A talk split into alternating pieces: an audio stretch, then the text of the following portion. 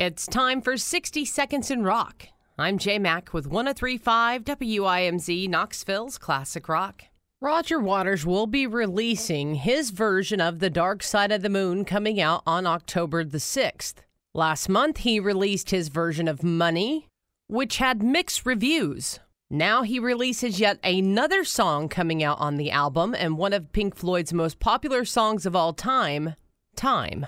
Here's what Roger had to say in a recent interview about the album. He says, I'm immensely proud of what we've created. A work that can sit proudly alongside the original, hand in hand, across half a century of time. Well, not everybody agrees with you, Roger. In fact, some reviews are very upset, saying you need to leave Pink Floyd's Dark Side of the Moon alone.